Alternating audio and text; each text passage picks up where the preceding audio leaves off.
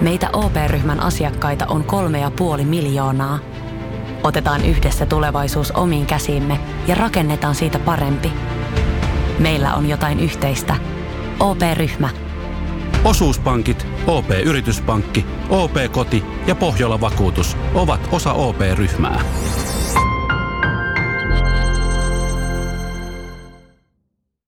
Ja sit mennään Kaukosen laidalle. Kolk Laterpak pitää huolen siitä, Matt Martti pitää huolen siitä ja sitten lopuksi joku Barry Trotz pitää huolen siitä, että se joukkue on kuin loppuun se viritetty kilpuri. Miettinyt vaan itse sitä, että onko Carey Price nyt jo päässyt Vegasin pelaajien pääkoppaan niin paljon. Tämä on Kaukosen laidalla NHL Podcast, joten otetaan seuraavaksi Askiin ohjelman juontajat Veli Kaukonen ja Niko Oksanen. Heipä hei jälleen Niko. Moipa moi veli. Oho, pari päivää mennyt ja muutamia otteluita pelattu. Mutta mitään isoja treidejä ei tapahtunut, niin kuin sä uumoilit tuossa sunnuntaina. Joo, isoja, isoja blockbustereita ei tapahtunut Ottava ja Bostonin välillä, vaikka meillä oli vähän tietoa siitä, että semmoista voisi tapahtua. Ai. Mutta jäi, tällä, jäi, tällä, jäi tällä kertaa siirtymättä pelaajat. Ai jaa. Oliko meillä tämmöistä tietoa? Oli, oli, mutta ei nyt paljasteta, että mitä piti tapahtua. Brady Tatsakki. Joo, nehän viritteli siellä tosiaan, Tarttu Ruotsalainen Tatsukki menisi, menisi päittäin, mutta, mutta se sitten jäi tekemättä. Et hmm. En tiedä, oliko missä. Buffalo ei lähtenyt tähän päittäin, että olisi saada vielä chapotti siihen kylkeen. No kyllä varmaan, että et ei se Tatsukista, ei ole kuitenkaan vikään 40 maalitekijä ollut vielä NHL, mm. ei välttämättä ihan huolita. Mutta. Niin montako M-finaalia on takana Tatsukilla? Niin, niin se on kyllä kova, kova, että, kova meritti kuitenkin, että ruotsalaisilla sellainen on. Mm, kyllä. Mutta tota, nyt tosiaan tässä keskiviikkona iltapäivästä äänitellään ja torstaina sitten on kuunneltavissa tämä jakso. No, tietenkin ne, jotka nyt kuuntelevat tätä torstaina, niin tietää sen, mutta että käydään noita meneillä olevia välieräsarjoja läpi, että tuossa on Tampan ja sitten saaralaisten sarjassa yksi peli pelattu viimeisimmän jakson jälkeen ja sitten tuossa toisessa, eli Vegasin ja Montrealin sarjassa, niin siinä on kaksi peliä pelattu. Niin ne käydään tuossa alkuun läpi ja sitten muutamia uutispoimintoja, mitä nyt on tuonne otettu, niin sitten vielä tuohon loppupuolelle. Kuulostaako tämä Niko hyvältä suunnitelmalta? Kuulostaa oikein hyvältä suunnitelmalta, että semmoinen neljä ja puolen minuutin podcasti tulossa tällä kertaa. no niin, mutta neljä ja puoli minuuttia sitten se saa oikeasti hemmetin hyvää kertaa. Tässä jos tuntuu, että viikonloppuna oli lämmintä meillä kotona, niin nyt on vielä pikkasen lämpimämpi, että ei ole ollut parin päivään tässä alle 28 sisälämpötila, niin rupeaa pikkuhiljaa tuntumaan jonkun verran. Hmm. Ehkä eniten sen takia, että ei pysty nukkua kuin muutaman tunnin yössä. Tervetuloa minun elämään. En ole nukkunut moneen vuoteen montaa tuntia yössä. no niin, no niin. Ilman kosa. Se selittää itse asiassa aika paljon. no niin, se on hyvä, että sulla alkaa vihdoin selviämään nämä meikäläisen uneliaat jutut. joo, joo, se, se vaikuttaa ihmiseen kuitenkin aika paljon tuommoinen vähän nukkuminen. Tota, haluatko Niko Vuortos heittää nämä perussetit läpi tuohon, niin kun mennään noihin sarjoihin? Mä voin heittää. Eli tota, kuten kaikki vanhat kuulijat varmasti tietää, mutta uusille, uusille kertakoon, että somessa meitä kandee seurata, Twitterissä että NHL Podcast Fi, Instagramissa ja Facebookissa että Kaukason laidalla. Ja tota, meidän tilaaminen Podplayssa tai Spotifyssa on äärettömän suotavaa, sillä, sillä tota, sitä kautta pystytään hyvin seuraamaan sitä, että paljonko, paljonko meitä porukka kuuntelee ja onko tässä mitään tolkkua tehdä näitä hommia. Ja ja tota, palautet kannattaa laittaa ihan kaikissa sosiaalisen median kanavissa ja siellä kannattaa keskustelun lähteä mukaan ja, ja tota, kaikki negatiiviset positiiviset palautteet otetaan vastaan, jos ei niitä kehtaa julkisesti meille laittaa, niin niitä voi laittaa sitten sometilien yksityisviesteissä tai sähköpostiin, joka on kaukosella edellä, että gmail.com. Ja tota, jos jostain syystä meitä haluaa tämän podcastin ohella vähän tukea, niin se on mahdollista Patreonissa. Ja toinen helppo tapa meitä tukea on ostaa kahvikuppi. Niitä on vielä kaukosella noin 482 000 jäljellä. Ja tota, niitä on mustia ja valkoisia. Mä en nyt ihan tarkkaan määrää tiedä monta, montako kumpaakin on, kun mä heitin tuommoisen summan mutikasta arvion, niin. arvion. Mä luulen, että molempia on ihan riittävästi ja, ja tota, kahvikupin hinta oli 25 euro, euro kappale sisältäen postitusmaksun ja tämä postitusmaksu on sitten tota Suomen rajojen sisäpuolella ja Kaukonen lähtee toimittaa vähän kauemmaksi, jos, jos tota vaan hinnasta sovitaan. Ja, ja tota, No näillä helteillä etenkin niin ilmastoidussa autossa, niin mikä siinä? Niin, sä lähdet ihan mieluusti hyppäät niin. auto, autokyytiin, että se, siellä, siellä ilmastointolainen jyskyttää täysillä, että että tota, se on ihan mukavaa. Mutta sitten tota, Hockey GM elää ja voi hyvin. Siellä meillä on pudotuspelikimppa käynnissä ja ensi kaudeksi virit, viritellään taas kimppaa siellä Hockey GM puolella. Kimpan nimi taitaa olla ihan kaukosen laidalla ja mä pistin Kyllä. sinne vähän viestiä, viestiä meidän kimpan jäsenille, että ensi vuodesta, että joskus siellä tehdään jotain vähän superimpaa juttua, käykää he lukemassa ja, ja tota, ollaan yritetty meidän kuulijoita ja äh, sosiaalisen median seuraajia ottaa kiinni tämmöisillä tuskallisilla kysymyksillä, että käs- käskemme pistämään ihmisiä meille kysymyksiä, mutta kukaan ei uskalla laittaa meille enää kysymyksiä näihin jaksoihin liittyen tai juttuihin liittyen, niin pistäkää ihmeessä, että yritetään aina näissä viikon toisessa jaksossa sitten käydä, käydä niitä läpi, jos, jos semmoisia hyviä tulee. Ja tietysti meillä on varastossa tuossa muutama isompi kysymys ja niihin otetaan sitten kantaa, kun keretään, keretään että, että, ja tulee joku sopiva ajankohta, että kyllähän tuo off-season tuosta tulee kohta, niin katsotaan sitten, että onko se, se kesän juttuja vielä vai, vai sitten ensi syksyn juttuja. Mutta yleensäkin paljon on sellaisia kysymyksiä, mihin vastaus tulee pelkästään jaksossa, että me pohditaan aiheita ja vastataan mm. kysymyksiin niin, että, että kuitenkin tämäkin podcast on sitä, että me emme todennäköisestikään kerro yhdellekään meidän kuulijoille mitään sellaista, mikä ei lukisi jossain jo etukäteen, että tämä kuitenkin perustuu siihen, että me pohdimme omia ajatuksiamme jostain tapahtuneista asioista tai mahdollisesti tapahtuvista asioista. Vai mitä Kaukonen? No joo, omia näkemyksiä me tässä pyritään tarjoamaan pääosin kyllä, että, että siihenhän tämä perustuu, että en mä tiedä tuommoisen uutispodcastina, tai että 2-3-5 luettaisiin läpi joka aamu ja pistettäisiin oma säppiin, niin sitten se olisi neljä ja puoli minuuttia. Niin se olisi toisaalta helppoa ja kivaa, mutta ehkä tämä nyt on tällä kertaa ne omat ajatukset noista erilaisista tapahtumista läpi. Niin, niin, niin sen takia meitä varmaan sitten jengi tykkää kuunnella myös, että, että arvostavat sitä meidän mielipidettä myös asioista. Kyllä, mutta tässä on tota, noin kuukausi aikaa hei vapaiden pelaajien markkinoiden alkuun. Ne on 28. heinäkuuta mun mielestä oli se päivä ja se tarkoittaa samalla uuden jääkykkoiden alkua ja se tarkoittaa varmaan sitä, että meillä on, onko meillä nyt kymmenen jaksoa tätä NHL-kautta jäljellä niin sanotusti? Jotain semmoista, mitä tässä nyt tulee, että, että katsoin nyt tehdäänkö me kahta jaksoa viikkoon läpi näiden pudotuspelien kautta sitten, kun off-seasoni alkaa vai vai, vai tiputetaanko me sitten yhteen jaksoon tuossa loppupätkässä vai mitenkä mennään, mutta niin, kymmenkunta on varmaan semmoinen aika hyvä arvio. No, mutta että heinäkuun Joo. lopussa sitten, tai että elokuun, niin käytännössä kyllä pidetään paussia tästä, että, että saa vähän hengähtää ja ladata akkuja sitten uuteen kauteen. Joo. Ensi, varmaan niin vapaiden markkinoiden ensimmäisenä päivänä ei varmaan mitään jaksoa tehdä, mutta tehdään varmaan toisena päivänä jakso, kun on, on suurimmat kalat mennyt ja sitten se tulee siellä heinä-elokuun vaihteessa läpi ja sitten sitten alkaa total off-moodi, off-moodi kaukosella ja meikä, meikäläisellä sitten työt vaan kiristyy, kiristyy kohti kuulantokauden huipennusta, että hmm. ennen kuin taas uusi jääkiekkokausi voi alkaa. Kyllä, kyllä. Mutta hei, tota, tosiaan sellaista palautteista ja kahvikupeista ja tuommoista puhuit, niin mä erikseen vielä haluan tässä just kiittää sitä, että kun noita kahvikuppeja on tilattu, niin sitten siinä on tullut aika hienoja saatetekstejä myös siitä, että mi- mitenkä niin kun, just tosiaan, että minkä takia jengi kuuntelee meitä ja kiitosta tullut meille, niin ihan tätäkin kautta kiitos kaikille teille, jotka olette ensinnäkin tilannut kahvikupin ja sitten toiseksi se, että olette jaksanut nähdä vaivaa ja kirjoittaa sen saatesanatkin siihen, että niitä on kiva lukea kyllä. Kyllä minunkin mielestä, kun ne käy tuolta sähköpostista lukemassa jälkikäteen tai jotain muuta, muuta tota, kautta, niin se on ihan, ihan siistiä. Kyllä.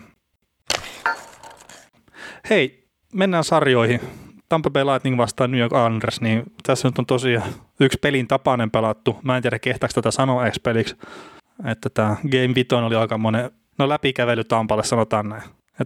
Se oli todella erikoinen peli Islandersilla, että mä en ole ikinä, tai no ikinä väärin sanottu, että Duckwetin alaisuudessa tuo jengi pelasi ihan miten sattuu, mutta mä nyt tässä pari vuotta ja mä en muista tuommoista peliä kyllä Islandersia vastaan, mitä mä oon itse kattonut. Joo, mulla on tota, tässä meidän muistinpanossa lukee, että mitä, mitä tässä kävi, niin sä voisit varmaan purkaa sen paremmin läpi, koska multa, multa tuo, tuo peli on niin kokonaisuudessaan mennyt ohi, että kyllä mä siitä pätkiä nähnyt, mutta, mutta, tota, mutta en ruvennut sitten jälkikäteen katselemaan, kun kahden erän jälkeen peli on ollut 6-0, että, että mitäköhän tässä on tapahtunut. Että luin just kommentit ja kaikki muut läpi, niin, niin, niin John Cooperkin oli aika tylypelin jälkeen sanoa, että eipä tässä mitään, että tämä tuo vaan yhden voiton, että edes pelissä taas on kaikki lähtee alusta, että tilanne on, tilanne on niin karu pudotuspeleissä. No joo, j- joo että ei silleen, että tuossa yhden voiton ja puhutaan aina momentumista just tota jääkiekkopeleissä, mutta niin sitten se, että miten hyvin se kantaa pelistä toiseen, niin no nythän se nähdään sitten taas tulevana yönä, että Islanders jos vie se vie sen kamppailun, vaikka sanotaan saman tyyliseen näytös, näytökseen kuin tota, mitä Tampa vei tuon vitospelin, niin siten sitä ei niinku ole momentumia saatu tuosta yhtään. Mutta kyllä tota, mitä nyt itse, mä katsoin sen peliin kuitenkin itse ja tosiaan toista kerroksesta eteenpäin on katsonut kaikki matsit, mitä on tullut, niin siinä oli vähän just sitä, mistä on ollut kirjoituksia ja puhettakin, että joo, että vähän olisi just, että kiekko pomppi Tampalle, että joo, oli semmoisia onnekkaita, että Kurdenmaalle taas mennä Andy Greenin jalan kautta. No sitä edelti kuitenkin se, että Komarov ei saanut purettua kiekkoa. Ja sitten oli muitakin vastaavia, että toi 8-0 ei välttämättä sille ihan kuvaa sitä ottelua. Mutta sitten, että jos ekassa erässä esimerkiksi nopeat vastahyökkäykset oli tyylin 8-0 Tampalle Alessandersia vastaan, niin ei se ole vaan se peli, mitä Anders pelaa normaalisti. Mm, no se olisikin hauskaa, kun pudotuspeleissä peli päättyy 8-0 ja se tulos kuvaisi pelin kulkua. no niin, mutta siis olihan Tampa ihan älyttömän paljon parempi joukkue siinä. Varmasti. Et, et, se niinku ihan hölmö sanoa, että joo oli pomppuja siellä täällä ja ne sitten ratkaisi. Tai sitten, että kolmannen erän alussa Andersilla, niin sillä oli Brocknielssonilla ja kumppanilla oli paikka. Ne olisi voinut tehdä niin neljä maalia tyyliin sitä samasta hyökkäyksestä, mutta että tolpat pelasti kaksi kertaa muistaakseni siinä ja ne ei saanut maalia tehtyä siitä. Niin no shit happens. Että se ka- tavallaan kaikki pomput meni Tampalle, mutta se oli myös parempi joukkue ja se ansaitsi sen tuurinsa sillä pelissä. Mm.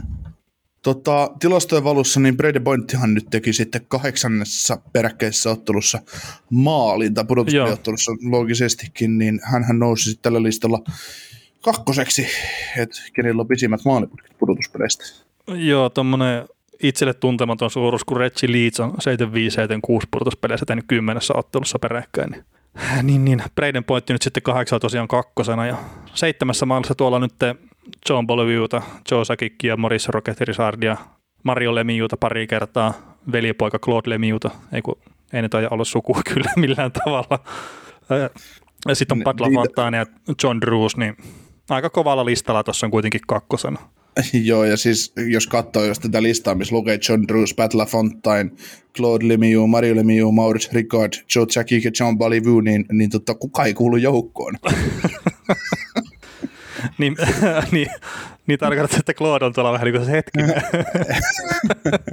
Joo, se on tota, itse, itse 96-97 kauheasti NHL pudotuspelejä seurannut, seurannut ainakaan niin tiiviisti mitä nykyään, niin, niin tota, on noita ihan hienoja juttuja lukenut noista Coloradosta, että toi Claude oli kyllä sitten sen luokan playoff-moottori, että, että se, se, se teki runkosarjassa kaksi maalia ja sitten pudotuspeleissä aina rupesi sykkimään.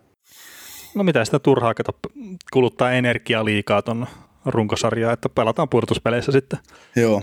Mitäs tota noin, tässähän on nyt paljon, me ollaan puhuttu pitkin kautta näistä tuomareista, tuomarin linjasta ja muusta, ja tässä, tässä, tässä ja, tai ehkä enemmänkin tuossa Vegasin ja Montrealin mm. välisessä sarjassa, niin tuomarin linja puhuttanut, mutta tämä Matthew Bartsalin poikkari, poikkari Jan ruttaa päähän, sai 5 plus 10 minuuttia itse pelissä ja, ja Vai 20. Suihkuun, niin siis mä en tiedä mitä annetaanko hän 5 plus 20, mulla on nyt lukevaa tuossa muistinpano 5 plus 20, mutta Mä, mä en tiedä siis, annetaanko hän 5 plus 20. No, mutta eipä sillä ole mitään väliä. Niin, no eikö se lentänyt suihkuun sitten? Suihkuun se lenti kuitenkin, niin, joo. Niin, niin, niin tota, äh, Barsal sai siitä sitten 5 tonnia sakkoa, niin mulla on tässä tämmöinen kommentti itse kirjoitettu, että oikeassa maailmassa pelikielto on ainakin yksi peli, että vittu mikä idiootti. Mm, no joo, siis poikkari suoraan päähän ja Rutta ei palannut siihen peliin. Tämä on silleen mielenkiintoinen, että me on Jan Ruttasta puhuttu tässä nyt muutaman pelin aikana enemmän kuin koko kauden aikana. Ja itse asiassa mm. me ollaan puhuttu Jan Ruttasta enemmän kuin Victor Hedmanista, mikä itsessään mm. on ja mielenkiintoista. Mutta niin, olisi pitänyt siis silleen tavallaan antaa pelikieltä, vaikka se oli niin kuin meikko sitä vahinko. Et en mä nyt sano, että Barsa oli, yritti sitä vetää leuka perimailalla. Mutta siltikin, että mm. sä oot vastuussa omista teoista. Niin, ja jos se rupeaa poikkarilla heilumaan päänkorkeudella, niin on se nyt, siinä voi aina sattua ikävästi. Että... Ä, niin, kyllä, kyllä. Mutta tota... just, että mä luulen, että runkosarjasta kierroksella on 47, niin tästä olisi Barssalla saanut pelin tai kaksi. Ois varmaan, ja siis tämä nyt menee just siihen, että mihin mun oikeustaju ei itsellä niin oikein taivu, että, että se, peli, se teon pitää olla paljon vakavampi pudotuspeleissä, että sä saat pelikieltoa. Olkoonkin, että näissäkin pudotuspeleissä me ollaan nähty pelikieltoja, mutta tota, joo, olisi, olisi ehdottomasti pitänyt munkin mielestä saada pelikieltoa ja se olisi ollut sitten iso juttu tämän koko sarjan kannalta tietenkin, että jos Parsali olisi pelannut kutospelissä, mutta että nyt pääsi sakoilla. Mm. Tota, Barry Trotsi sanoi hienosti tuon kasinolla tappioon jälkeen, että jos tämä ei motivoi meitä seuraavaan otteluun, niin en tiedä mikä motivoisi. No joo, Drots, se on ihan totta, että, että jos tämmöinen turpasauna ei, niin kuin, ei motivoi, niin, niin, niin, niin ei sitten semmoista, semmoista lääkettä ei löydy, mikä sitten herättäisi joukkueen seuraavan peliin, mutta kyllä tämä niin kuin Andersinin kannalta nyt näyttää niin, kuin niin, niin ikävältä, että, että Vasilevski näissä katkaisupeleissä tosiaan, niin Nollapelin tilauksessa. Ni, niin, nollapelin tilauksessa, että kolme, kolme katkaisupeliä putkeen niin käynyt nollaamassa, ja uhreina ovat olleet Hedalla Stars, Stanley finaaleissa Florida Panthers ja Carolina Hurricanes, että, että tota, onko New Islandersin vuoro, ja itse asiassa kaikki sarjat on mennyt, ei kun Carolina sarja on mennyt, se meni 4-1, kaikki muut on mennyt 4-2, mm. nyt on Marsus siis 4-2, ja sitten tota, jos nyt sitten käy niin, että Vasilevski ei torjukaan nollapeliä ja Tampa sattuisi häviämään tuon ottelun, niin ei ne sitten sitä seiskapeliä niin. No joo, joo, Vasilevski on kuitenkin tässä se kahteen kautta, eli tappion jälkeen pudotuspelissä niin 12-0 ja siellä kolme nollapeliä on siinä joukossa ja sitten torjuntaprosentti on yli 95, niin silleen, että se on ihan kiva tavallaan tappion jälkeen lähteä pelailemaan kyllä tuolla kaverilla. Hmm. Mitä, sä, tota, mitä mieltä sä oot tai mielipuolta sä tuosta Vasilevskin tilastusta ja Tampasta ylipäätään on? Onko se, onko se joukkue vaan kova bounce vai onko, Vasilevski vaan ylikylä aina tämmöisessä pelissä vai parantaako se joukkue aina sit niin paljon, että, että tuo joukkue tuppaa voittamaan aina tappioon jälkeen? Niin, kyllä ainakin näissä pudotuspeleissä, mitä on ne muutamat huono, huonot pelit ollut, esimerkiksi Andersikin vasta oli, oli huonompi peli siinä, minkä ne hävisi, niin kyllähän se joukkue on vaan tullut ihan erilaisena sitten siihen seuraavaan peliin. Et onhan se fakta, että kyllä mä uskon, että siinä on just sitä, että tuommoinen monessa liemessä käytetty joukkue, niin se sitten vaan osaa tavallaan restarttaa itseänsä ja tulla hyvin. Mutta ei se nyt poista sitä, etteikö Vasileskin pelaa semmoisia älyttömän hyvin siellä maalilla. Mm. Ja siitähän joku, joku erikoinen tilasto oli just myös, mikä on tässä pudotuspelien aikana osunut korvaan, niin, niin että Vasilevskillä, niin sillä on yksi NHL huonoimpia tilastoja siinä niin kuin helpoissa laukauksissa. Että se jostain syystä mm, semmoiset helpot viivavedot jne, niin niissä se on yksi NHL huonompia maalivahtia ollut tällä kaudella. Mutta sitten taas high danger nämä laukaukset, niin niissä se on ollut NHL parhaita. Niin just sitä, että ovat pohtineet sitten vaan, että pitkästyykö Vasileski sitten välillä, kun ei tule semmoisia kunnon paikkoja. Mutta en mä tiedä sitten, miten se voi pitkästyä, kun ei Tampa oikein missään vaiheessa ollut tällä kaudella se joukkue, että se ei olisi päästänyt vastustajaa tavallaan maalipaikoille. Et pudotuspeleissä on toki tiivistänyt tosi paljon pelaamistaan, mutta ei se runkosarjassa ollut mikään semmoinen tiivis puolustusnippu. Joo. Tämä on sillä pöhlöä puhua seuraavasta ottelusta, koska kaikki, ketä kuuntelee tätä jaksoa, niin todennäköisesti tietää, tietää tuloksia tästä pelistä. Jos ei, sit, jos ei sitten pelata kahdeksan jatkoerän ottelua, niin, niin, tota, niin ja joku, joku, joku kuuntelee, niin, kuuntelee, kuuntelee meidän podcastia, niin, niin tota, mitä sä luulet? Mikä tämä sarjan tilanne, onko tämä nyt, onko tämä Long Islandilla sarja poikki vai nähtäisikö jopa seitsemäs peli ja ihme, ettei Vasilevskissa ole nollaa, nollaa tota, ratkaisuottelua. No, niin, no tota, sä puhuit silloin edellisessä jaksossa silleen, että jos Islanders olisi onnistunut ryöstää tuon pelin, niin sarja menisi poikki sitten Long Islandilla, että, että Tampala ei ole ryöstön mahdollisuutta siinä kohtaa, mutta niin, kyllä mä nyt heitän tässä silleen, että vaikka tuolle yksittäiselle pelille ei saa antaa liikaa arvoa, niin mä nyt heitän kuitenkin silleen, että Tampa pistää tuon sarjan poikki nyt seuraavassa pelissä. Mm. Mä näen itse sen, että siis Andersin ainut mahis voittaa toi, tämä peli, mikä nyt on jo pelattu, kun tätä kuuntelet, niin, niin, niin on se, että ne ensimmäisestä vaihdosta alkaen, ne taklaa kaikkea, mitä jäällä liikkuu, ne hakee vähän ehkä jopa riskillekin riistoja, yrittää päästä nopeasti johtoon, tekemään ehkä 2-0 maalin ja näyttämään niin kuin Tampalle niiden oikean paikan niin kuin kotijäällä, mm. mutta jos Islanders lähtisi alistumaan alusta alkaen, niin et, et katsotaan nyt mitä tästä tulee ja katsotaan, että kumpi nyt sen ekan maalin sitten tekee tasottelussa, niin sitten sit ne häviää sen peli.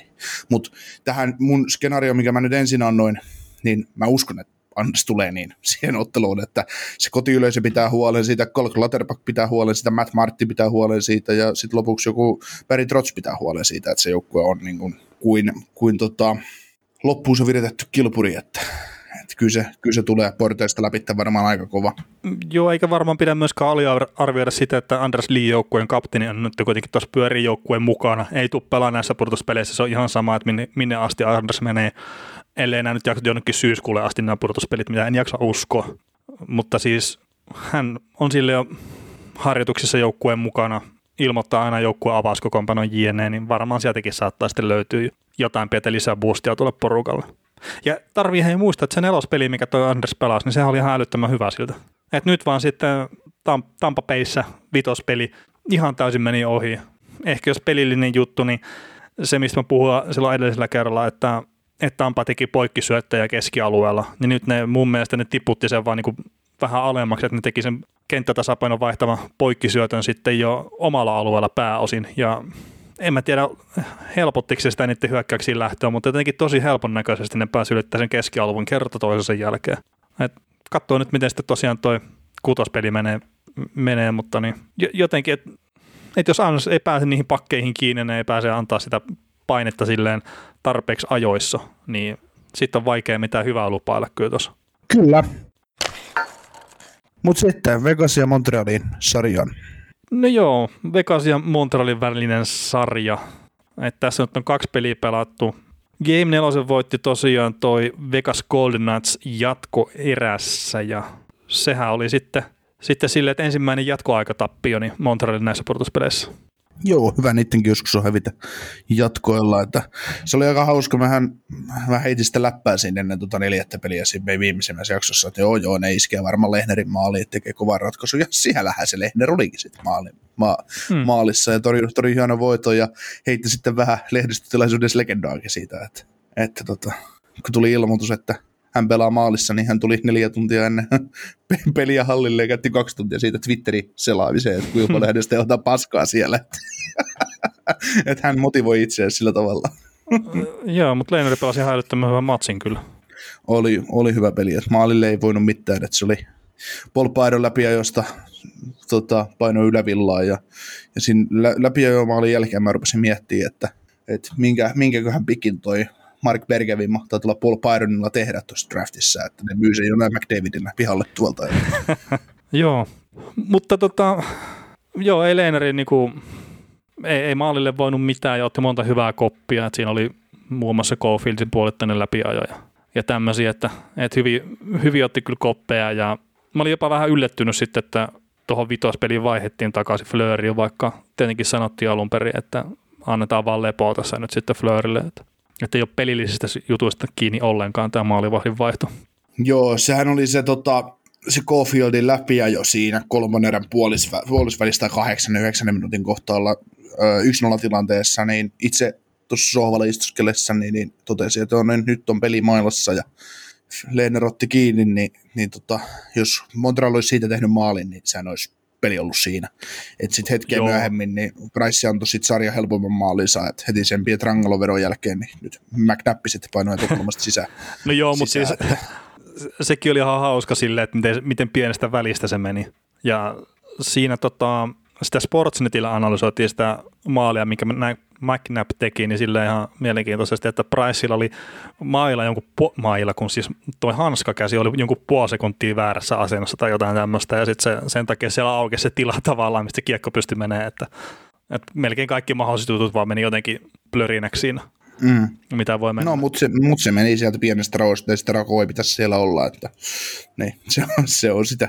No, no se, se, on sitä, sitä tietenkin, mutta kyllähän tuo niinku nelospeli niin mulla on nyt semmoinen muistikuva siitä, että Montreal oli kyllä selkeästi parempi siinä.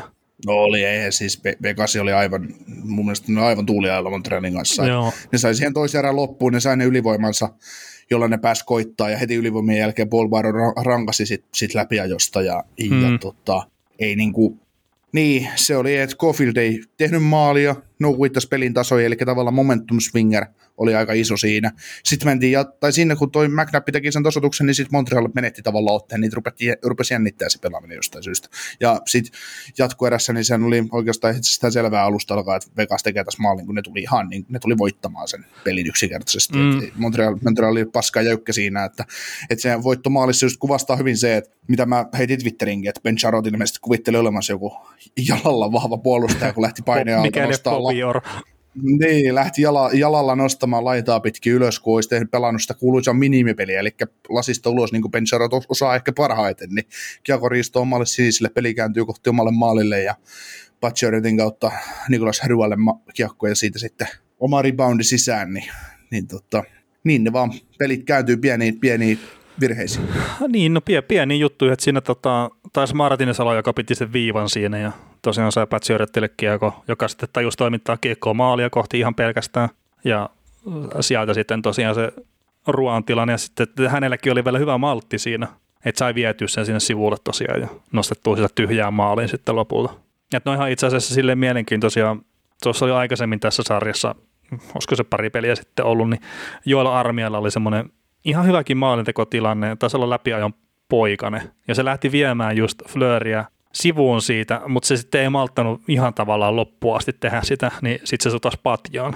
Ja se, mikä mulle itselle tuli mieleen, että Kori Peri olisi ollut ihan samassa tilanteessa, niin sillä olisi maltti tavallaan riittänyt siihen, että se olisi vienyt sen vielä vähän eteenpäin ja se olisi sitten tyhjää maalia vaan sutasta sen kiekon. Niin, Peri olisi odottanut. Maalivahti nousee ylös ja ampunut sitten se kiekko vasta maaliin. niin, ei, mutta siis ne on tämmöisiä mielenkiintoisia juttuja, että siis koriperi ei ole enää eliittipelejä, mutta että säkin olet joskus puhunut sitä, että siinä on se niin huippupelaajan mielenlaatu. Ja se semmoinen niin kärsivällisyys niissä oikeissa paikoissa, niin se on ihan käsittämätöntä on joillakin pelaajilla. Ja siis samahan, jos menee toisen saareen, nyt joku Kutserovilla, että puhuttiin siitä syötöstä, minkä se antoi Palatille. Niin sehän on vaan just ihan sitä, että se malttaa odottaa, eikä tee liian nopeata ratkaisua sillä, että kun tuntuu sitä, että on ihan älytön paine. Että monestihan siellä kentällä on enemmän tilaa kuin mitä, miltä se tuntuu. Mm, Toki niin, monesti se, sitten kyllä kun jäät odottamaan, niin sitten sieltä tulee joku CV-perä ja asut sinne kakkosriville katsomaan. Että. Mutta siinä just se Kutserovin syöttö siihen palatin maaliin siinä toisessa ottelussa Tampa ja Andersin välillä, niin siinähän kaksi Andersin pelaajaa oli niin kuin Kutserovin päällä, mutta ei ne antanut riittävää painetta ah, niin. Ne olisi vieressä, ne vaan katteli, mitä sä meinaat tehdä ja syöttö ja maali. Te, sitä, sitä se on, että... Mm, mutta huippupelaajat osaa tunnistaa ne paikat. Joo, ja sitten me monta kertaa mietitään, ei taas dumata yhtään jotain jääkiekko SM Liigaa, mutta menkää katsoa jääkiekko SM peliä ja siellä kun pelaaja saa paikan B-piste ja kaarien väliin siihen ihanaa sektoriin, niin miksi se laukoo lokoon? No sen takia, kun ei sillä riitä maltti tai taito. Niin. Ei se keksi sillä jalkolle parempaa paikkaa. Tulee hätää, että mä oon, nyt, mä, mä, mä oon niin hyvässä paikassa, että mitä mä teen, no ammutaan lokoon, niin ei nyt ainakaan, sit, ei nyt ainakaan tuulettaa tarvitse. Niin, no to, toisaalta tuo ammutaan lokoon, niin sehän on tuossa Vegasellekin semmoinen ihan hyvä ohje. Kertaa, tässähän nyt on pari peliä ainakin oli jo silleen, taisi voisi sanoa silminpistävä juttu, mutta Vegas yrittää hakea yläkulmia tai jollain tavalla täydellistä laukausta, että ne pystyy heittomerkeissä yllättää Carey Pricein. Niin sitten miettinyt vaan itse sitä, että onko Carey Price nyt jo päässyt Vegasin pelaajien pääkoppaan niin paljon, että ne rupeaa hakemaan liian täydellisiä vetoja, kun just se tavallaan Patcherettinkin, että toimitaan vain kiekkoon maalle, niin hyviä asioita saattaa tapahtua. Niin, tota, tässä täs päästään siihen tota, Selkestoneen, kun, kun tota, no Gary, Price, Gary, Gary, Gary Price iski sille silmään, niin koko Vegas meni polvilleen. niin oliko se ykköspelissä vielä? Niin, niin taisi olla just. No, ja saman tien pääkoppaa silleen, sipuli jumi ihan täysin. no, mutta se ei. Sitä se on. No mutta joo, tota, ei, ei tuossa muuta, että tosiaan ehkä just tässä, tässä nelospelissä etenkin, niin just se tuomarointi niin oli semmoinen, mikä itsellä herätti vähän ihmetystä, että, että toki on ollut molemmissa sarjoissa semmoista, että mä en ymmärrä, että miksi ne ei vihellä niitä selkeitä poikkareita ja, ja tämmöisiä, mutta niin, tämä on pudotuspelikiekkoa ja ilmeisesti tämä on mitä sarja itsessään haluaa ja pelaajat on osa sitä sarjaa, että, että kai nekin sitten haluaa pelata tämmöistä peliä. Mm. Eliotte ja Jeffi on nyt puhunut pitkään siitä omassa podcastissaan, että, että tuomareiden pitäisi pystyä näyttämään linjaa että ottelun ensimmäinen vihellys määrittää linjan pelille. Mm. Että se merkitys, ensimmäisen vihellyksen merkitys on älyttömän suuri. Niin kyllä se on niin, kuin niin sääli, että ensimmäisessä ärässä jotain kamppeja ei vihelletä, mutta sitten niitä ruvetaan viheltää jossain kohtaa. Taikka sitten niin kuin ekassa ärässä sä saat vetää poikkaria selkään, mutta sitten kolme toisessa erässä sit saa enää. Äh, niin. kyllä, se, kyllä se on niin kuin, no ei se, ei se nyt niin paljon nhl ailahtele, mutta ihan oikeasti siis ei, se, ei se niin paljon, mutta, mutta kyllä, niin kuin, kyllä tuomarilla olisi petrattava tähän, että mitä, mitä ne se duunaa. Että, Joo, ja että, sitten toi, toi, mitä no just Brian Burke on puhunut ja sitten Friedman on puhunut, että, että se ensimmäinen jäähy, minkä ne antaa, että sen tavallaan pitää just asettaa se standardi siihen peliin, niin mun mielestä Jason Bourneilla oli sille ihan hyvä vastakommentti siihen, että, että minkä hemmetin takia pitää odottaa jotain täydellistä jäähyä, että jos joku kamppaa, niin vihellät sen, jos joku antaa poikkarin, niin vihellät sen teet sen sun duunis siellä, että ei sun tarvii odottaa mitään semmoista täydellistä jäähyn viheltämistä. Ja sitten, mistä mekin ollaan tehty ihan jaksokin erikseen just tästä tuomarityöskentelystä, niin se, että kun ne pelkää, että ne ratkaisee pelejä sillä, että ne viheltää jäähyjä, niin ihan samalla tavalla ne ratkaisee niitä pelejä silloin, kun ne ei vihellä niitä jäähyjä. Että se antaa edun sille joukkueelle, mikä kehtaa rikkoa enemmän. Mm.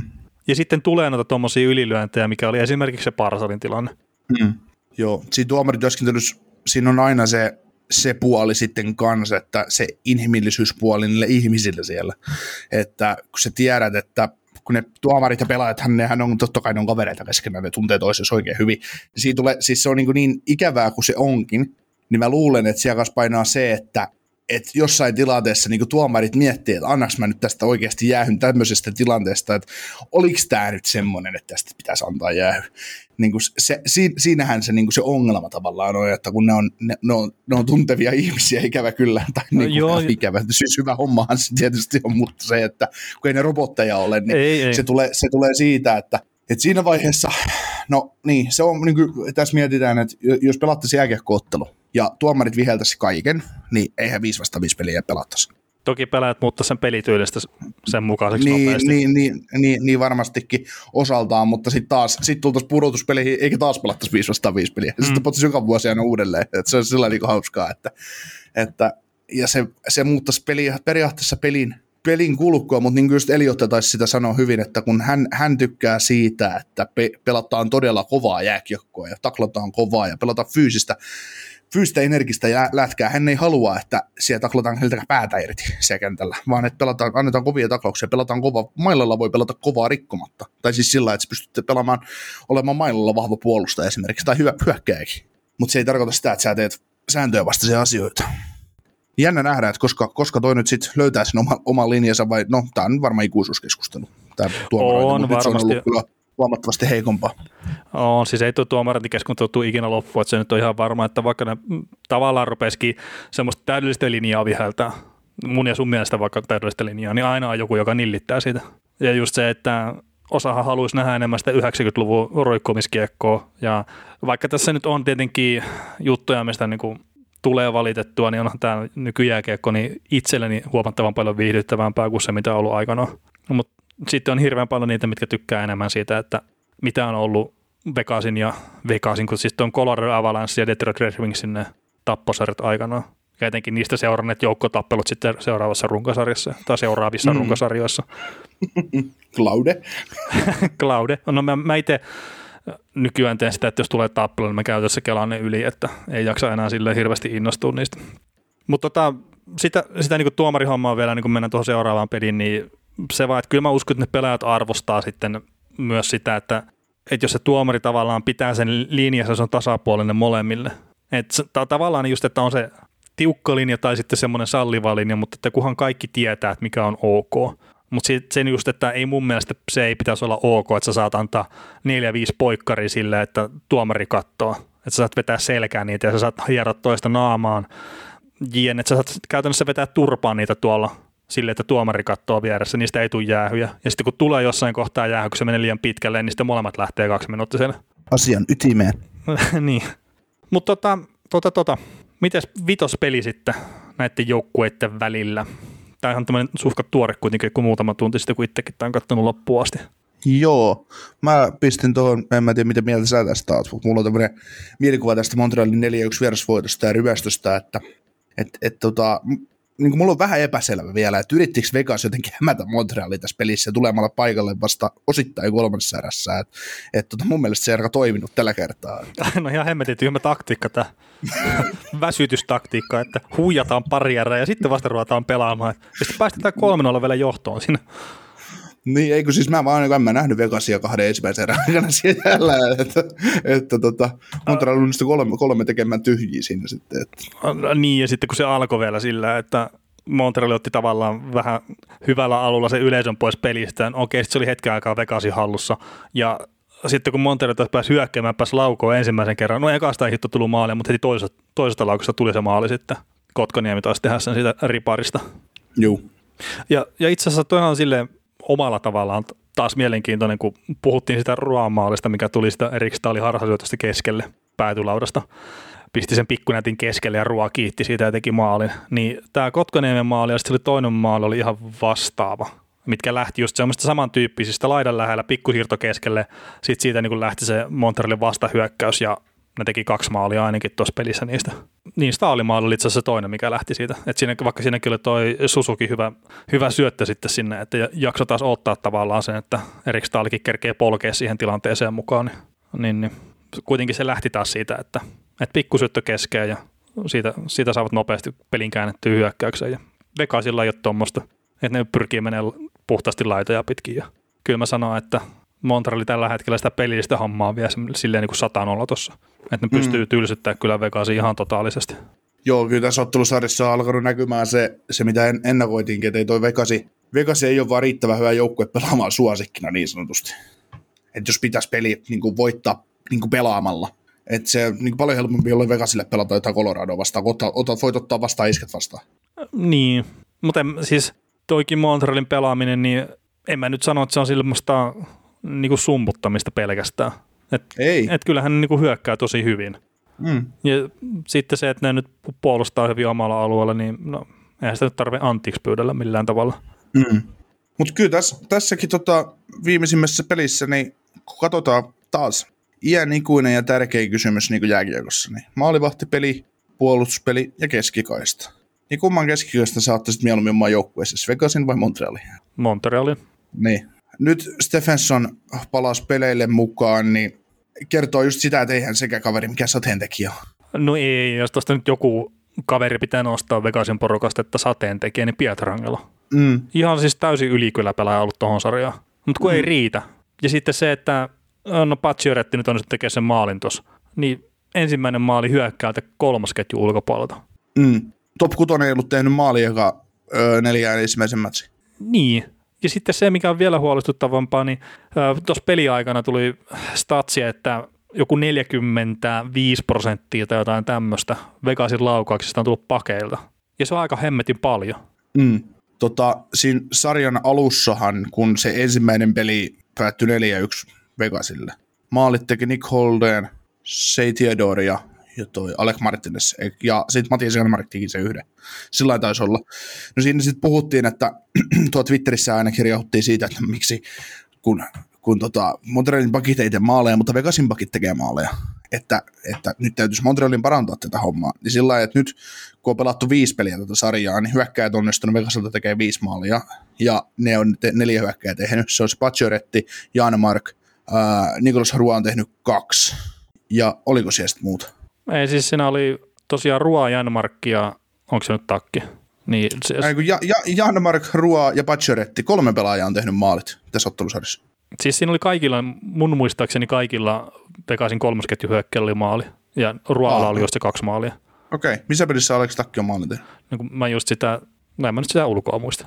Niin, kun mä just omasta mielestäni katsoin aamulla niin, että Janmark ja Pacioretti on tehnyt maalit ja Nikolas Rua on tehnyt kaksi. Joo. Niin tota, mutta se just, että et, käännetään nyt se siihen, että et, joo, et keksitään tämmöinen ongelma, että Montrealin pakit ei tee maaleja, mutta Vegasin pakit tekee, mutta ehkä Montrealissa on laskettu niin, että, ok, että jos noiden pakit nyt tekee maaleja, niin pitkä me voitetaan tätä sarja, jos niiden hyökkäjät ei tee maaleja. Hmm. Koska lähtökohtaisesti, niin säkin puhuit sit varmaan pari vuotta sitten me jossain jaksossa, en tiedä oliko se jatkoaikaa vai tänne, mutta tai, tähän meidän oma, oma, omalla nimellä, niin, niin, niin siitä Nashville-pelin ongelmasta, että, että jos se joukkueen paras kiekollinen pelaaja Roman Josi ja kaikki tulosvastuu Roman Josin niskassa, niin ei se, ei se joukkue voi pärjätä. Hmm. Ja se, että jos mietitään pakkeja, että mistä pakit pääsääntöisesti laukoo, no viivasta tai jostain niin kaukaa nurkasta, niin onhan se, se, on, niin kuin, se on tätä hienoa tilastotiedettä, että et se sieltä maaleja niin paljon tee, niin kuin näille kavereille. Niin, no ei kyllä. Maalivahdilla. Mm.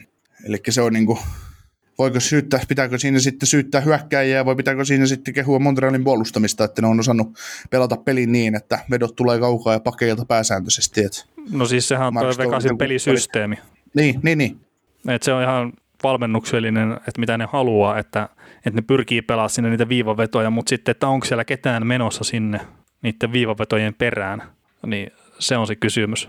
Joo, ja tässäkin pelissä tässä Game Vitosessa, niin kun Pacioretti teki sen maalin, niin kas kummaa se tehtiin aloituksen jälkeen just sillä lailla, kun viime podcastissa puret, sä purit sen aloituskuvion, että mitä siinä haetaan, haetaan että Rua sitoo sentterin kiinni aloitusvoiton jälkeen, tehdään pikku blokit ja naps yläkulmaan. Hmm. Joo, ja tosiaan ei tuossa noita hyökkäjien maalla, kun katselin noita pelejä läpi, niin ei siellä Alex Takkia kyllä ole. Mutta asia oli vaan niin just, että mitä mä muistin niin grafiikasta, mitä mä näin pelin aikana, niin siihen perustin tämän. Joo, tota, ke- mulla on Montrealin muutama huomio, mutta jos mennään ajatellaan nyt ihan tätä sarjaa, niin, niin näetkö Vegasilla mitään mahdollista nousta tässä sarjassa? Mm, no siis mä veikkaisin, että Lehner pelaa seuraavan pelin. No joo, varmasti pelaa. Niin, niin, se nyt antaa tietenkin sen mahdollisuuden. Siinä on joku tämmöinen käsittämätön juttu, että Vegas tekee jostain syystä enemmän maaleja silloin, kun Lehner on maalissa. En tiedä miksi, mutta että tämä nyt on kuitenkin ollut se tilanne, että ehkä ne luottaa sitten Lehneriin enemmän tai en tiedä. Mutta että jos Lehner pelaa ja pelaa samalla tavalla kuin edellisessä pelissä, niin se antaa totta kai mahdollisuuden voittoon. Mutta jos katsotaan puhtaasti kenttätapahtumia pääosin tässä sarjassa, niin Montreal on ollut parempi joukkue. Ja se ei välttämättä ole sille, jos katsoo puhtaasti pelaajia, niin se ei pitäisi olla niin, mutta ei Vegasilla ollut oikein mitään avaimia päästä sinne oikeasti hyville alueille tekee niin kuin laukomaan ylipäätään. Niin sitten jos ne pelaa sieltä sen viivan kautta ja ne saa trafiikki käriprassi eteen, niin käriprass vinkkailee silmään sitten kyllä seuraavan pelin jälkeen ja jatkaa matkansa sitten Stanley Cup-finaaleihin. Mm. No mulla on semmoinen kutina, että kutospeli, että ihan sama kuka siellä pelaa, pelaa pelakkoot vaikka Peter de Boer siellä maalissa, maalissa niin, tota, niin se voi Kanadiassa laukoa aika isot lukemat taululle. Mä luulen, että se, kun puhuttiin tästä momentumista ja siitä, niin niillä on niin, ne on ollut niin hyviä tavallaan viimeiset kaksi peliä. Ja nyt ne sai tulos, tulosta aikaiseksi. Että ne ei jätä tätä saumaa käyttämättä. No, siis voi olla noin ja totta kai, että ei niillä ole mitään paineita mistään. Että nehän on koko ajan pelannut talon rahalla tässä. Ei kukaan mm. odottanut, että ne pääsee Torontoon vastaan jatkoon. Että me oltiin väärässä siinä selkeästi. Ei kukaan odottanut, että ne pääsee sitten hetkinen. Vi- Winnipeg. Ja niin, Winnipegia vastaan jatkoon, että oltiin siinäkin väärässä. Ja ei kukaan nyt tietenkään odottanut, että no sä itse asiassa veikkaisit niitä Vegasia vastaan jatkoon, mutta ei mulla ollut pienintäkään uskoa siihen, että, että mä vaan luul, it, luulin itse, että Vegas on liian vahva jengi, vaikka se, sielläkään ei semmoista kärkiratkaisuosaamista oikein ole. Mut... Ja jos nyt oikein tarkkoja ollaan, niin ennen kuin me alettiin puhumaan Toronto-Montreal-sarjasta, ja mä kerroin siinä, kun Jounikin oli mukana, kerroin sen listauksen siitä, kun Sportsnetin kaikki toimittajat sanoivat, että Leafs, Leafs menee jatkoon, mm. että meidän ei tarvitsisi puhua tästä sarjasta, kun me tiedetään nyt jo, kuinka tästä tulee käy, käymään, kun kaikki toimittajat maailmassa oli sitä mieltä, että Montrealilla palaa tässä sarjassa, niin kummasti se on suomaa nilkka. No joo, mutta se sarja oli 3-1 Torontolla, mm. ilman, ilman tavarisia. Mm. Että Mut, kyllä se, mut koska, niitä ne kusi muista, se homma muistatko, mu, niin, muistatko semmoista aikaa NHL, että oltaisiin pudotuspeleissä mennyt, kun menty kolmella voitolla jatkoa? no kuplassa oli, oli se säälikierros siellä. niin.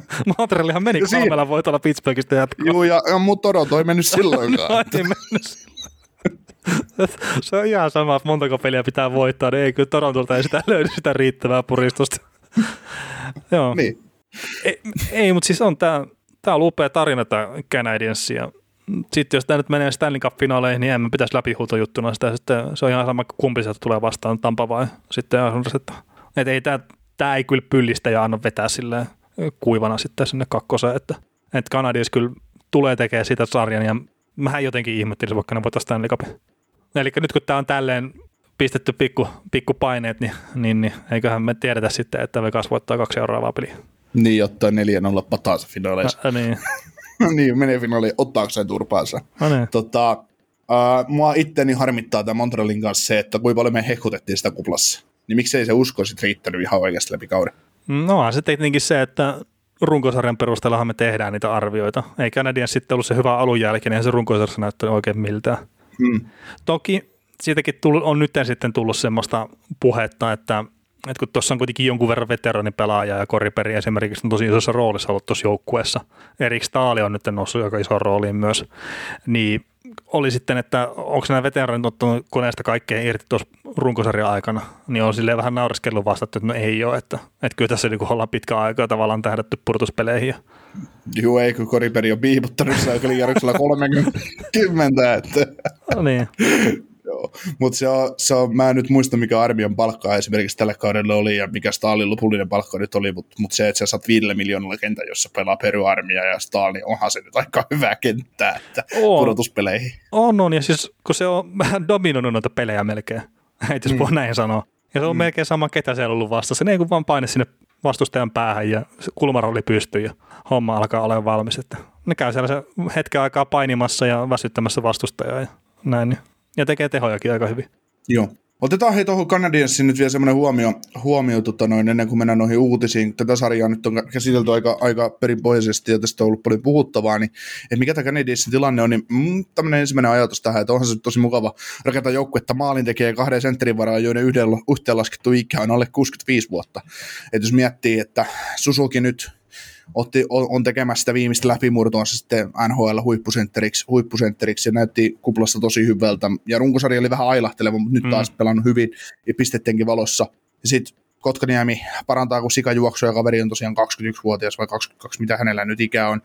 Äh, niin kuin, mä alan pikkuhiljaa ostaa se, että se on ihan toimiva akkusetteri tulee joukkueelle tulevaisuudessa. Ja, ja tota, sitten Cole Caulfield, että pelaa niin kuin, on on ehkä käynyt yhdet alkulämmittelyt tämmöistä yli nhl ja painaa niin kuin ratkaisupelaajana tuossa joukkueessa, niin, äh, tai semmoisena, ei se nyt, ei se nyt mikään konkreettinen, ei se nyt mikään Nikita Kutserov ole, mutta siis se, miten hän on tullut NHL sisään ja hänellä on niin kuin rakennettu se tila ja aika, ja miten hän on näyt, ottanut niin kuin kopin siitä mahdollisuudesta, niin se on, se on ollut hienoa nähdä, että kyllä tässä on, tässä on hyvä, tavallaan hyvä tulevaisuus, jos Montreal ei itse tyri sitä että mihin, mihin tässä rakentaa, mutta onhan se sitten taas, että näiden kolme herran ympärillä niin tuo muu jengi kanssa vanhenee, että niin, ei se välillä ole montaa vuotta enää jäljellä esimerkiksi. Ei, ei Gary Priceilla montaa vuotta jäljellä, vaikka sopimusta nyt on, mutta, mutta ei silläkään niitä ihan liikaa ole. Niin, mä just tätä Kotkaniemestä, niin, niin, niin sillä on nyt yhdeksän maalia tehtynä pudotuspeleissä yhteensä, niin se on tota, ennen 21 ikävuotta, niin nousi tasoihin tämmöisten herrojen kanssa kuin Wayne Gretzky ja Sidney Crosby. Että tuntuu siltä, että, että on ollut hirveän pettymys tämä Kotkaniemen NHL startti, mutta niin pudotuspeleissä on tehnyt tulosta sille ihan ok pelaajien tahtiin. Toki sanotaan, että näillä saattaa olla enemmän pisteitä kyllä, mutta että kun katsotaan pielekät maalit, niin niitä on yhdeksän kappaletta nyt. Ja tuossa tosiaan Gretzky ja Crospin kanssa. Niin, Gretzky on tehnyt joku 300 pistettä ennen 21 ikävuotta NHL pudotuspeleissä. Et... Hmm. Mutta tota, jos mietitään ihan tätä joukkueen niin rakennetta, niin mähän somittelin tuohon vähän jotain kenttiä, niin ykköskenttä ensi kaudelle Toffoli, Suzuki, Caulfield, kakkonen, Truad, Kotkanimi Andersson, ja sitten kolmosesta puuttuu sentteri vasen laita, Kalakari oikeassa laidassa, nelonen olisi Evassin varassa ja sen laiturit vähän auki. No tämähän nyt on summan muutakas heittelyä. Niin onhan tälläkin joukkueella sellainen pieni ongelma, että just joku Danautti, niin Danautti olisi ihan kiva lisä tuohon, mutta kun Danauttikin ansaittee pitempää sopimusta ja vähän rahaa. Joo, ja sitten Donaldin kohdalla on kyse mun ymmärtääkseni enemmän siitä, että haluatko jatkaa Montrealissa vai ei. Että ilmeisesti toi Kanadan ranskalaisena Montrealissa pelaaminen ei ole maailman makea juttu.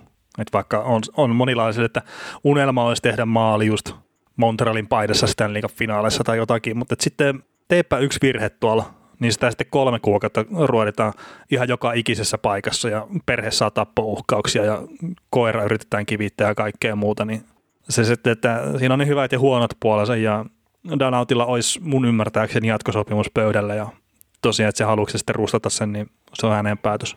Joo, tässä siis iso liikettä tulee tapahtumaan tässä joukkueessa, kun miettii, että UFA-pelaajia ensi kaudeksi. Alex Belsil, Thomas Tatar, Erik Stahl, Philip Donald, Mihail Frolik, Joel Armi ja Koriperi. Siis en mä näe ketään muuta kuin tota, Donaldin näistä jatkamassa, jatkamassa, koska armiaan ei riitä rahaa. Ja niin. Hmm. Joku Tatar, ei nyt sillä hevon kukkua. Sitten just RFA-pelaajista Lehkonen ja Kotkaniemi, niin Kotkaniemi nyt tulee saamaan sopimuksen, se on ihan selvä, mutta joku Lehkonenkin, niin kyllä mä luulen, että se on trade, trade baittiä johonkin päin, että, että Lehko, Lehkonenkin ansaitsee jo tavallaan isomman sopparia ja tavallaan noustaa NHL hierarkiassa vähän ylöspäin neloskentän laita hyökkääjän paikalta. Ja mun mielestä ei tällä joukkueella... Eikö se ykkösessä pelannut nyt? No, tai no miten niin. nyt määrittelee. niin, kyllä mä, kyllä mä miellän, että Susukin kenttä on niitä ykköskenttä kaikista no, no, no, joo, mutta siis Kalageri ja Donaldin kanssa on pelannut siinä ehkä niin. tärkeimmässä niin. kentässä kuitenkin tosi joukkueessa. Niin, niin, ja sitten kun jos mietitään, että näillä on nyt sitten se 10 miljoonaa palkkatilaa ensi kaudeksi, niin ei enää vaan kaikkia saa sainattua. Että kyllä no, Ufia lähtee iso, iso kasa pihalle ja mitä sitten tapahtuu. Niin no se on mielenkiintoista. Että se, siksi, mä, siksi mä nostinkin tuota Paul Byronia nyt esiin, että se on ollut Waversissa noin 400 kertaa tänä vuonna, ja se ei kelvannut kellekään. Nyt sitä hehkutetaan kuin tärkeä ja hyvä pelaaja se on, kun se on tehnyt pari hassua maalia playereissa. Ei mitään, hän pelaa hyvää jääkiekkoa, mutta 3,4 miljoonaa palkkaa, ja tämmöiset playerit, niin kyllä, kyllä voisi kysyntää olla jossain jengeissä. Niin, no totta kai, mutta tuota Montrealikin palkkatilannetta ja muuta kun katsoo, niin kannattaa muistaa se, että siellä on tämä herra nimeltä Jonathan Drouin, mikä ei pelaa näissä pudotuspeleissä henkilökohtaisesti syitten takia. Ja jos jotain arvailuja pitäisi heittää, niin ei tule pelaa Montrealissa enää peliäkään. Niin siinä on 5,5 miljoonaa cap hittiä sitten, mikä saattaa vapautua sieltä.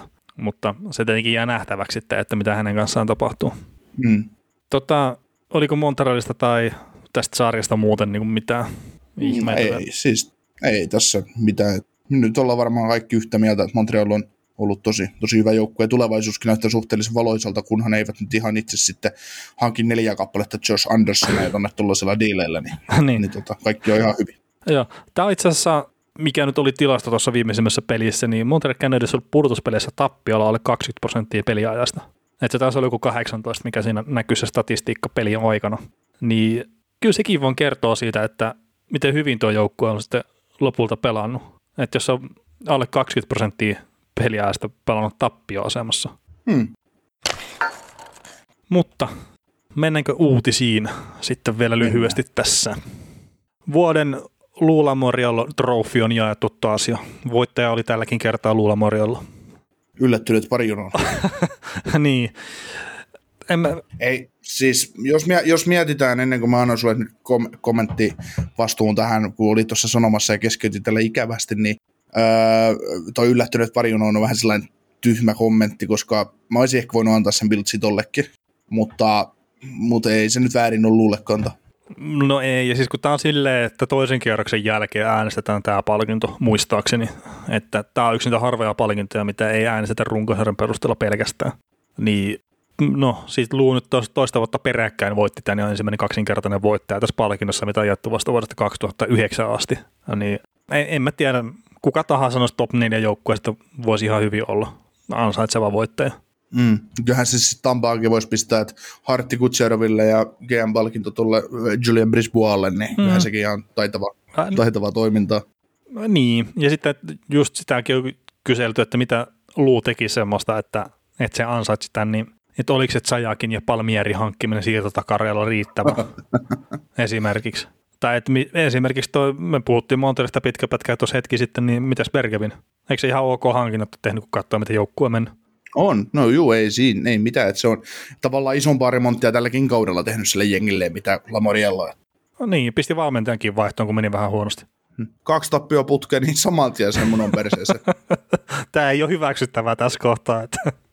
Mutta joo, ei tos, tämä nyt on tämä GM palkinto, että, että tietenkin Stanley Cupihan on oikeasti se palkinto. Ja tällä hetkellä näyttää siltä, että Arsenal ei voita sitä tänäkään vuonna, mutta että vielä, vielä on pelejä tota jäljellä, että ennen kuin viimeinen vihelys on tullut siinä, että Arsenal tippuu, niin, niin pitkään on sitten mukana kyllä tanssissa vielä. Että.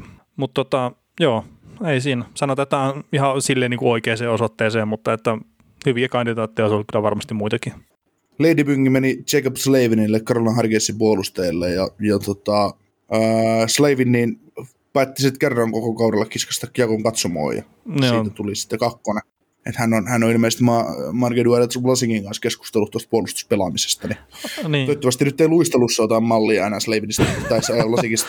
No joo, Slavinilla on muutama kausi vielä aikaa siihen, että on yhtä vanha kuin Flasikki on nyt, että, että saattaahan se hidastua tuo askel kellä tahansa meistä, sitten kun tulee vuosia lisää ja sitten loukkaantumiseen ja muuta, mutta siis toi on ihan käsittämätöntä, että sä pelaat semmoisia minuutteja kuin Slavinikin ja semmoisessa roolissa kuin Slavin, että ei tule yhtään niitä vahinkokamppeja esimerkiksi. Että se, että sä heidät kiekon katsomoon kerran kauden aikana, sä saat siitä kakkosen, niin okei. Ja mä luin siitäkin jonkun semmoisen jutun, että se olisi tullut se jäähy silloin, kun se on puolustanut vasta yksikettä vasta. No mä en muista sitä. Mä, mä katon itse asiassa, olisikohan Niemisen Jouni pistänyt se, että tässä on Slavinin kauden ainoa kakkonen. Ja mä en muista ketään vastaan se nyt edes oli. On Panthersia vasta itse asiassa olla. Mutta joo, sitä, sitä vaan niin kuin lähinnä, että just se vahinko kakkonen kampista tai jostain tämmöisestä, niin se, se tuntui siltä, että, että niitä nyt tulisi yksi vähintään kauden aikana, kun pelaa vastustajan parhaita vastaan pääosin jne. Mutta tämähän tota, katoin tuon Slavinin haastattelun siinä, kun hän otti vastaan tämän palkinnon, niin syvästi uskonnollinen kaveri ja silleen kiitteli kyllä aika vuolaasti perhettä ja kaikkia läheisiä ja toista omaa uskonsa esille siinä, että, että ehkä se sieltä löytyy sitten myös se semmoinen siisti pelitapa. Sitten, Uskooko hän Carolina Hurricanesin vai Jumalaan? no mä luulisin, että tässä kohtaa Jumala. Toki varmasti uskoa löytyy joukkueeseen, enkä nyt sitä sano. Mutta toi on ehkä vähän semmoinen vaarallinen kohta lähteä tekemään vitsiä. Mutta No joo. tota, en mä tiedä, onko Lady Bingistäkään mitään sen kummempaa. Että Slavinihan taisi olla jopa yksi niitä harvoja pelaajia, mitkä sanoi, että hän haluaa voittaa tämän palkinnon. Että hänen mielestä on hienoa pelata herrasmiesmäisesti. tuossa sarjassa. Joo. Kyllä, vielä kun moni muukin ymmärtäisi sen, että se olisi ihan fiksua. Niin, niin. niin. Tuossa oli muuten noista herrasmiesjutuista tuli mieleen, niin toi Jordan Eperle, sillä oli pari peliä sitten aikaa, aikaa kun mahdollisuus ajaa Tampan pelaaja, en nyt muista kuka siinä oli, mutta vaihtopenkin luukku aukesi Tampan tosiaan vaihtoaitiossa ja Eperä oli menossa taklaamaan tätä Tampan pelaajaa ja ilmeisesti huomasi tosiaan, että se luukku oli auki, niin jätti ajamatta sen takia, ettei satu mitään. Joo, siinä tuli semmoiset Jamie Benn fibat, että mahdollisuus oli niinku tappaa pelaaja kentälle ja sitten jätti, jätti kuitenkin ajamatta. Että. Niin. Tai siis nyt tuossa nyt siis vaaratilannehan siitä olisi tullut, jos toi olisi Eperille vetänyt täydellä vauhdilla pelaajaa, joka ei niinku kuitenkaan pysähtyisi mihinkään muuhun kuin sinne sitten tota, puukoppi käytävä viimeiseen seinään. Niin, ja siis ehkä enemmän just sitä, että jos se sattuu osuus siihen äh, kaukalon reo, niin kulmaa just siihen, että mm. et siinähän sitten tulee, että siinä sattuu pahasti.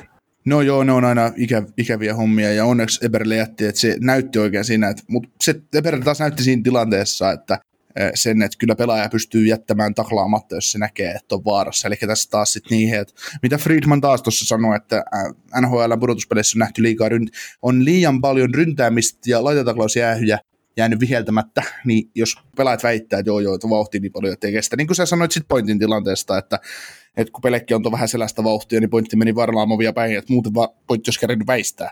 Niin taas tässäkin nähtiin, Eberle näytti sen, että joo, että ei sitä pelaajaa tarvitse taklata, jos sä näet, että jos sä koet, että sitä ei tarvitse taklata, niin se, sä et taklaa sitä. Mm. Kyllä sen pystyy testaamaan. Juu, juu, kyllä, kyllä.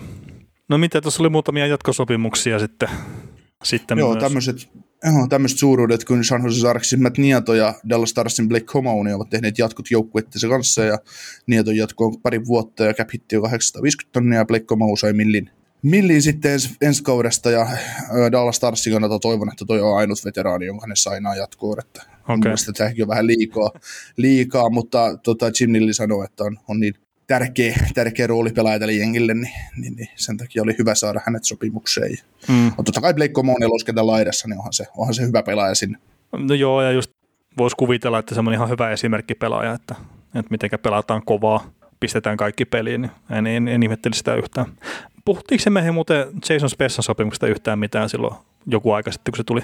En mä muista, mutta kuitenkin ainakin se sopparin, vuoden mittaisen sopparin 750 tonneli cap hit ja sanoi syyksään sen, että hän haluaa ottaa, hän ottaisi vähemmän palkkaa, jos hän voisi, että niin. kunhan Torontosta saataisiin parempi jengi.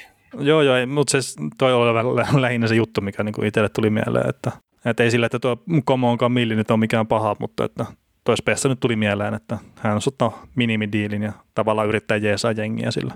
Joo. Aikoinaan äh, tota, Komon pelatessa Ottava, Ottavassa, kun Colorado Avalancheissa Ottava vastaan äh, Tukholmassa näitä näitä Eurooppa-otteluita ja oltiin kavereiden kanssa katsoa näitä pelejä, niin Komo karkas läpi ja jo heitti rystyltä, rystyltä katsoa Coloradolle maali, niin, niin kyllä siitä maalista tuli semmoinen fiilis, että, että Komo meni vaihtopenkille ja istui siihen ja katsoi käsiä, että näilläkö mä tämän tein.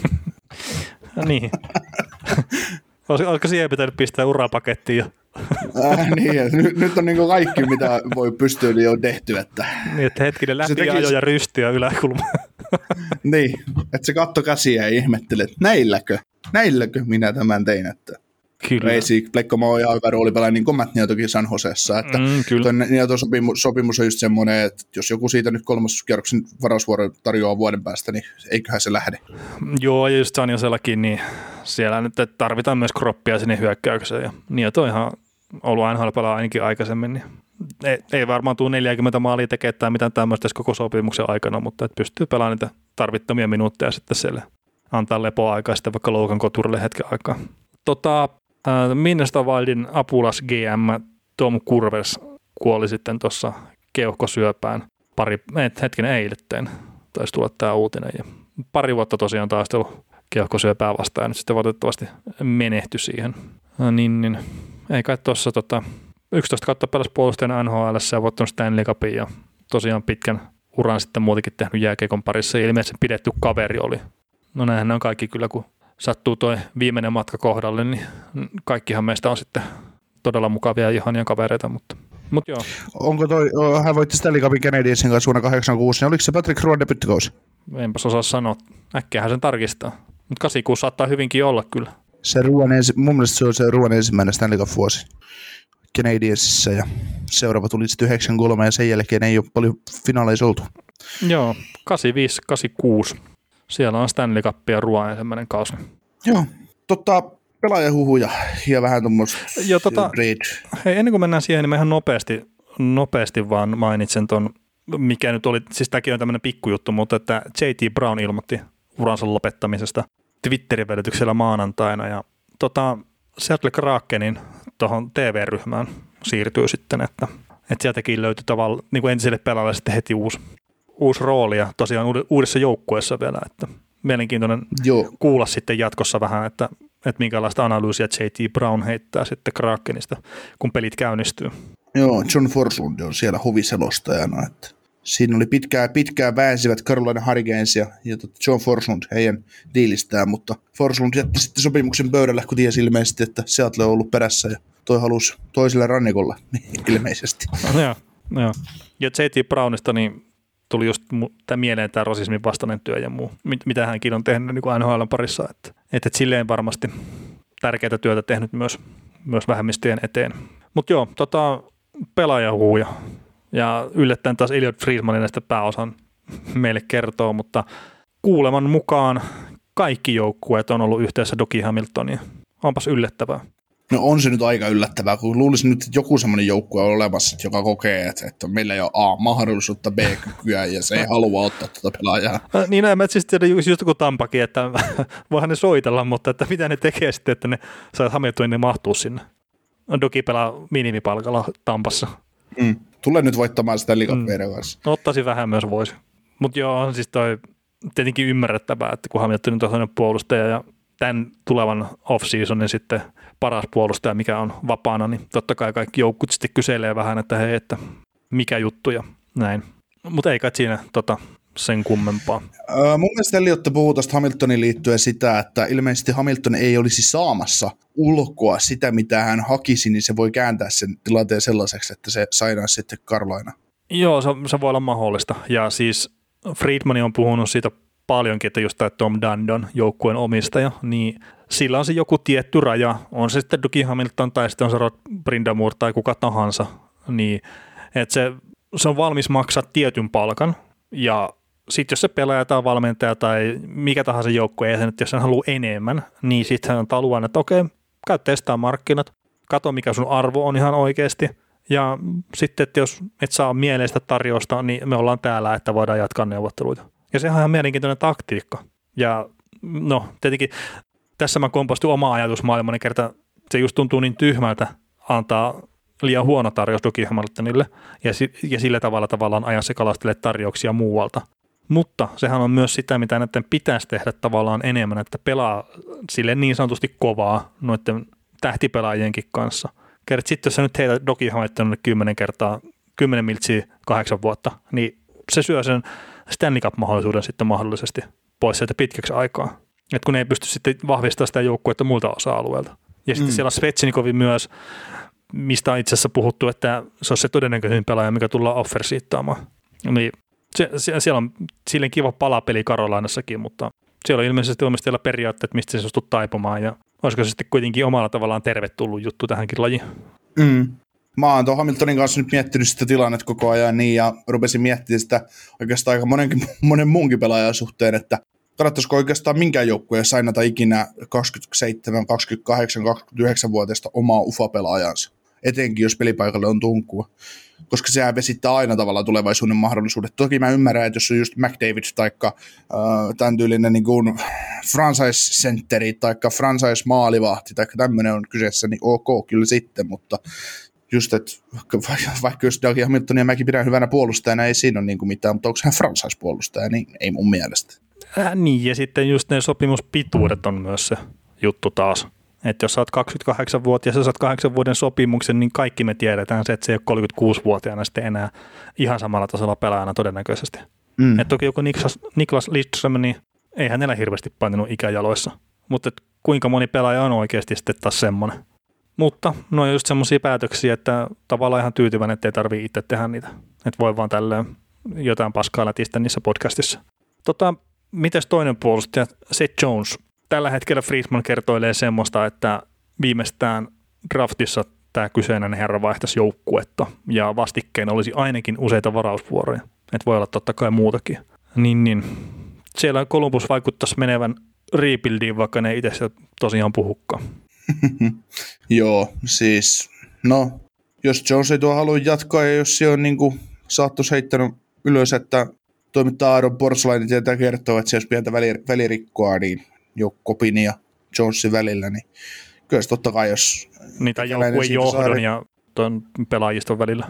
Niin, niin, niin, niin tota, jos siitä Jonesista on saatavissa, tai siitä on pakko siis repiä iso, iso summa, ei kekäläinen sitä niin kuin karkkerhoilla lähde myymään. Että, ei tietenkään. Että mua, niin, että et, jos siitä nyt draftissa sitten saisi jonkun ison, ison paketin, niin why not? Mutta Kekäläinen on itsekin sanonut, että hä- hänen pikit kiinnostaa maailmalla aika paljon. Että voisiko siis olla jotain semmoistakin viritystä, että siinä saattaisi joku Jones liikahtaa esimerkiksi Buffaloon ykkösvarauksen kerran ja vaihdossa tulisi first overaali. En usko tuommoiseen. Niin, mutta siis se nyt oli vaan tuommoinen heitto. Jo, joo, joo, niin mutta... Jotain, että... jotain tämän tyylisiä virityksiä voisi, voisi ehkä olla kyseessä. Että. Joo, siis, ei, mutta siis Buffalon kohdalla niin mä en usko, että ne lähtee myymään niitä omia varausvuoroja ja ilmeisesti voitapa hankkimassa lisää niitä kertaa. He tietävät siellä toimistolla, että, että tässä draftissa on nyt iskun mahdollisuus, kun ne tuntee draftin paremmin kuin muut joukkueet. Niin vaikka niillä on scouting-tiimiä ollenkaan. no se, älä, älä, älä, älä, älä, älä kerro sitä niille. ja siis tämä niinku tosiaan, että ehkä kaikkien aikojen erikoisin varaustilaisuus, mitä on NHL-historiassa ollut. Tai no, siis ei välttämättä kaikki aikojen erikoisia, mutta että jos mietitään vaikka viimeiset 30 vuotta taaksepäin, niin milloinkaan ollaan lähdetty niin vähällä datalla varaamaan pelaajia kuin nyt. Mm. Ja totta kai nyt voidaan ottaa sitten kaikki neuvostelut ja muut tähän mukaan, että ei ole välttämättä nähty niitä pelaajia ollenkaan. Mutta nyt kun ei ole oikeasti, siellä on joitain junnuja, mitkä on juurikaan pelannut koko kauden aikana, niin ei ole oikeasti mitään kuvaa siitä, että mitä ne on tällä hetkellä.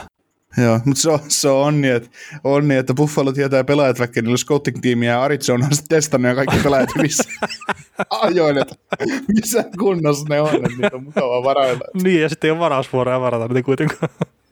niin, ei jumakaan. Mennään aika kummeliksi tämä, tämä varaustilaisuus. Mutta joo, ei, se on vaan tuonne Näsvilleen ja sieltä Raja Johansseni takaisin. Eikö se ole siinä? joo, kekeläinen kehu, kun me saatiin ykkösen. niin, Mättyseen hei. Mm, se olisi. Taka, niin, se on ihan sama kumpi. Niin. Takaisin. Joku takaisin. Kyllä, kyllä. Mutta siis, toi, siis okei, se, että se, se Jones tulee lähteä tuosta joukkueesta, niin se on jo oma juttunsa, mutta sitten jos toiminta Portsline tosiaan on raportoinut, että siellä on pukukopin ja joukkueen johdon välillä on jotain skismaa, niin se on huolestuttavaa. Ja se vaan sitten kertoo siitä, että tuossa ei ole montaa vuotta kyllä tuolla poppala sitten enää aikaa jäljellä kääntää sitä laivan suuntaan. Kert, kyllä se omistajakin jossain vaiheessa sitten rupeaa lukemaan lehtiä ja tekee omia johtopäätöksiä siitä, että pitääkö se joukkueen johtokin pistää vaihtoon vai Kyllä. Mites Matthew Tatsuk? Olisiko kiva nähdä tuota tuolla Ottavassa? No, se Ottavahan se sopisi kuin nenäpäähän, että menee sinne Broidisen kanssa pelailee samaan ketjuun vaikka. Ja... Sitten isä sentteriksi. Niin, kiitti tekee paluun. Vaan se jonkun verran palasi keskellä NHL, mutta ei tietenkään älyttömästi, mutta, mutta se, sehän on ihan hauska. Mutta tuossa tosiaan Joo, Shane O'Brien on tämmöistä huhuilua, että saattaa haluta ulos, ulos Gälkäristä ja siinä oli kauden alkupuolella tämä tilanne muistaakseni Jake Masinin kanssa ottelun lopussa, että, että siinä taisi olla kiekon laukomistilanne ja tälleen, ja sitten tuli vähän sitten isompikin häslinki sitten, ja omat pelaajat ei sitten oikein tukenut Matthew Tatsakia siinä, ja sitten tota, siitä on pahoitettu varmaan mieliä vähän puolia toisiin, ja se on silleen niin kuin mielenkiintoinen, että, että jos tuo Matthew nyt halusikin ulos tuosta joukkueesta. Tämän piti olla, Joo. Niin, tämän piti olla niin, pelaaja, mikä, niin. tota, jonka varaan rakennetaan Galgary Flames. Kyllä, se tota, tässä kun mietitään, niin kehen ne sitä sitten rupeaa rakentaa, jos se Matthew Tatsokki, että meinaako ne sitten tota Sean Monahanille vielä katsoa, katsoa uusiksi vai mitä, mitä tässä tapahtuu, mutta ää, no ei siis tämä nyt tota, silkkaa huumoria, mutta, mutta se, että kyllä jos Tatsukkia lähdetään siirtämään, niin kyllä siinä, siinä täytyy sitten saada aika iso paketti takaisin ja, ja mikä joukkue on no varmaan NHL taas on 31 muuta joukkuetta, mitkä on valmiita maksamaan tuosta aika ison paketin tuosta Tatsukista. Että, hmm. Olisiko Buffalo suuntaan soittelu? Et siinähän olisi niin. tota, ei tietenkään Matthew ei pääse menestyvään joukkueeseen sittenkään, mutta niin ykkössentteriä tuo joukkue olisi tarvinnut ja siinähän saattaisi olla vaikka melkein yksi vasta tai yksi yhteen vaihto lähellä. Nimenakko Reinhardtia ja... joo, joo, Reinhardtia mä nimenomaan mietin. mietin. Ja en mä, en, mä, en, mä, en mä lähtisi ikinä Buffalona ottaa yksi vastaan ykköstä Aikkel Tatsuk. Niin, no... Ky, kyllä, siinä, kyllä siinä täytyisi tulla jotain kamaa lieskoksi. Ei siis, mutta Aikkelin kohdalla nyt on oikeasti se tilanne, että hän on menossa niskaleikkauksia, haluaa joukkueesta tai ei, niin hän tulee menee sinne. Ja Buffalo ei anna sitten edes muiden joukkueiden tällä hetkellä keskustella Aikkelin kanssa sitä, just esimerkiksi tästä leikkausoperaatiosta tai mistään muustakaan. Niin ei se sen trade-arvo tuo ole ihan älytön. Mm. Ja sitten se on 10 miljoonan sopimus vielä aika monta vuotta eteenpäin. Mm. Niin kyllä se jossain kohtaa on varmaan se tilanne se, että Aikeli kun kolmatta kautta istuu katsomassa sille, että no en mä pelaakaan sitten, että jos mä pääsen leikkaukseen, niin sitten Buffalossa mietitään, että olisiko kannattanut tarttua vaikka johonkin just Matthew Tatchackiin tai mm. ehkä johonkin vähäisempäänkin pelaajaan. Mm. Mutta siis jo puhtaasti, jos mietitään, että molemmat on omassa parhaassa pelikunnassa, niin totta hemmetissä Jack Aikeli on parempi pelaaja. Eihän siitä kahta sanaa. Siinä vaiheessa se on se palkkasarvoinen mun mielestä aika lähellä. Oo, no ei, ei siitä mitään. Eikä, ja sitten muutenkin ihan puhtaasti pelkästään se, että sentteri vastaa laita hyökkää, niin 10 kertaa kymmenestä otetaan sentteri. Mm. Että jos ne on sama ajatella... tai, tai, tai saman tasoisia pelaajia suurin piirtein muuten. Joo. Ajatellaan, että nyt Ottava pistäisi tota, tarjouksen äh, Matthewsta pöydälle, niin mitä, tota, mitä sä Ottavasta tota, haluaisit vaihdossa Tajukkiin, äh, jos saisit Calgary Flamesin GM? No Josh Norris ja... Mutta ei, mitä siis Ottavassakin on oikeasti semmoisia järkeviä juttuja? No, oisko, jos mietitään ihan, niin olisiko Brandströms liikuteltava tavara? Niin, pelaaja, mikä ei ole yhtään mitään osoittanut NHL vielä. Niin, oma potentiaali olla kiekollinen laatupuolustaja, että ee, mä tiedän siinä, tietysti yksi ja nuori kaveri kuitenkin vielä. Sitten just, just Norris, Norris on kuitenkin kakkosprospekti noista senttereistä, mitä niillä tuossa on, ja, ja tota, yksi firsti ensi kesän, ei ensi kesän draftiin välttämättä, mutta, tai jotain, joku, joku pikki. No eiköhän se siistalla olla. Mm, mutta siis kyllä se, just joku Josh Norris, Drake Patterson, jne, niin pitäisi minimissä olla mukana mun mielestä. Niin. No ehkä Josh, Josh Norris, Alex Formenton, sit joku, joku pakki ja joku pikki niin siinä. Mutta ei, to, ei jos Calgary myy tuon Matthew Tatsakin, niin sitten on ihan sama pistää se paletti kokonaan uusiksi. Niin, siinä vaiheessa kannattaa pistää sitten Goodroth ja, ja tota, Monohanit ja Lindholmit ja kaikki, kaikki lihoikset. Ei siinä niin. mitään järkeä näissä elää tästä jengiä. Ei, ei, ei. Ja kun se just tosiaan, että pistää Goodroth ja Monahanikin sieltä pois, niin siinäkin kohtaa se tekohengittäminen rupeaa olemaan täysin tarpeetonta. Että... niin. Että en, en mä näe, niin kuin, että, että jos ne pistää Goodrown pihalle, että se on kuitenkin joukkueen paras hyökkääjä offensiivisesti, niin että miten, mitenkä ne pystyy jäämään sitä olla millään tavalla. Mutta tota, Kyllä. Pistetäänkö me tämä jakso he pakettiin? Joo, me ollaan varmaan voiton puolella tämän jakson osalta. Kyllä. Mutta hei, kiitoksia kaikille kuuntelusta ja jatketaan taas sitten Stanley Cup ennakon parissa varmaan seuraavan kerran. Kuuntelit näköjään sitten ihan loppuun asti. Veli ja Niko kiittää. Ensi kerralla jatketaan. Kaukosella laidalla podcast. Ja nyt on tullut aika päivän huonolle neuvolle. Kysy tarotkorteilta, mikä korko sinun kannattaisi valita. Oi, kappas, aurinkokortti. Voit unohtaa kaikki korot. Keskity vain sisäiseen matkaasi. Huonojen neuvojen maailmassa Smarta on puolellasi. Vertaa ja löydä paras korko itsellesi osoitteessa smarta.fi. Weekend Festival tuo kesän kovimman artistikattauksen Espooseen toinen ja kolmas elokuuta. Luvassa on ikimuistoinen kokemus valoilla, laasereilla, erikoistehosteilla sekä maailman suurimmilla DJillä kuin Nicky Romero, Rehab, Tiesto, Alan Walker, Timmy Trumpet, Showtek ja monta muuta nousee lavalle. Lippujen hinnat nousevat 6. toukokuuta. Katso koko kattaus ja hankin liput nyt osoitteesta bknd.fi.